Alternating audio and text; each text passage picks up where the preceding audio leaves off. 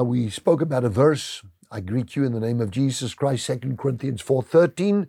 And uh, if I for a moment just touch this thing here, very interesting, I can also get the old amplified Bible. Let's do that and read it here. 2 Corinthians 4:13 Yet we have the same spirit of faith as he who wrote I have believed therefore I have spoken we too believe therefore we speak faith is something in your heart that causes you to speak.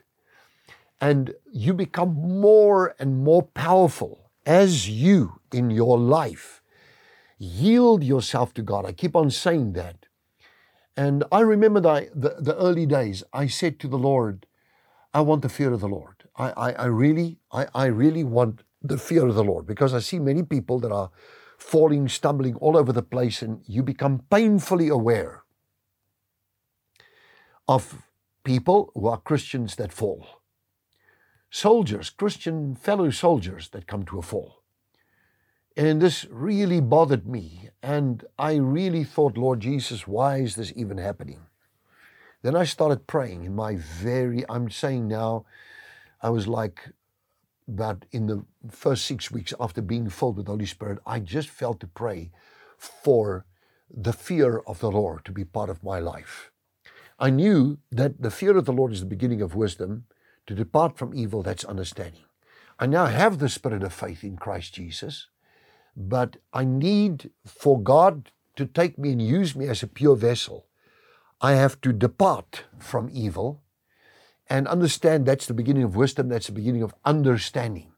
I had to get to a place where I say to myself, You're not going to live that old worldly way anymore. You're going to live now, even though you grew up, in my case, as in a Christian church.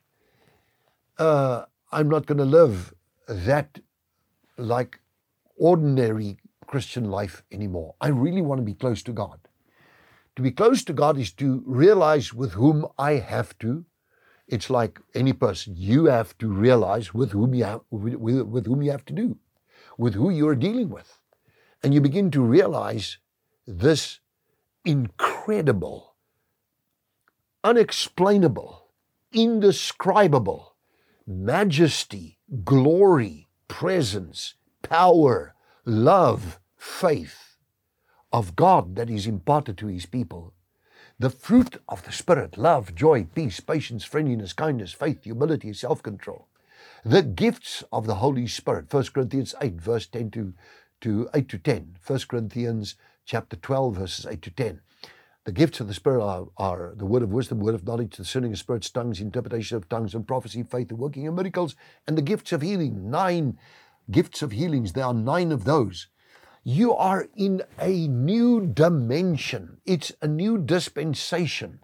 What you really need is a strong uh, awareness all the time of the fear of the Lord.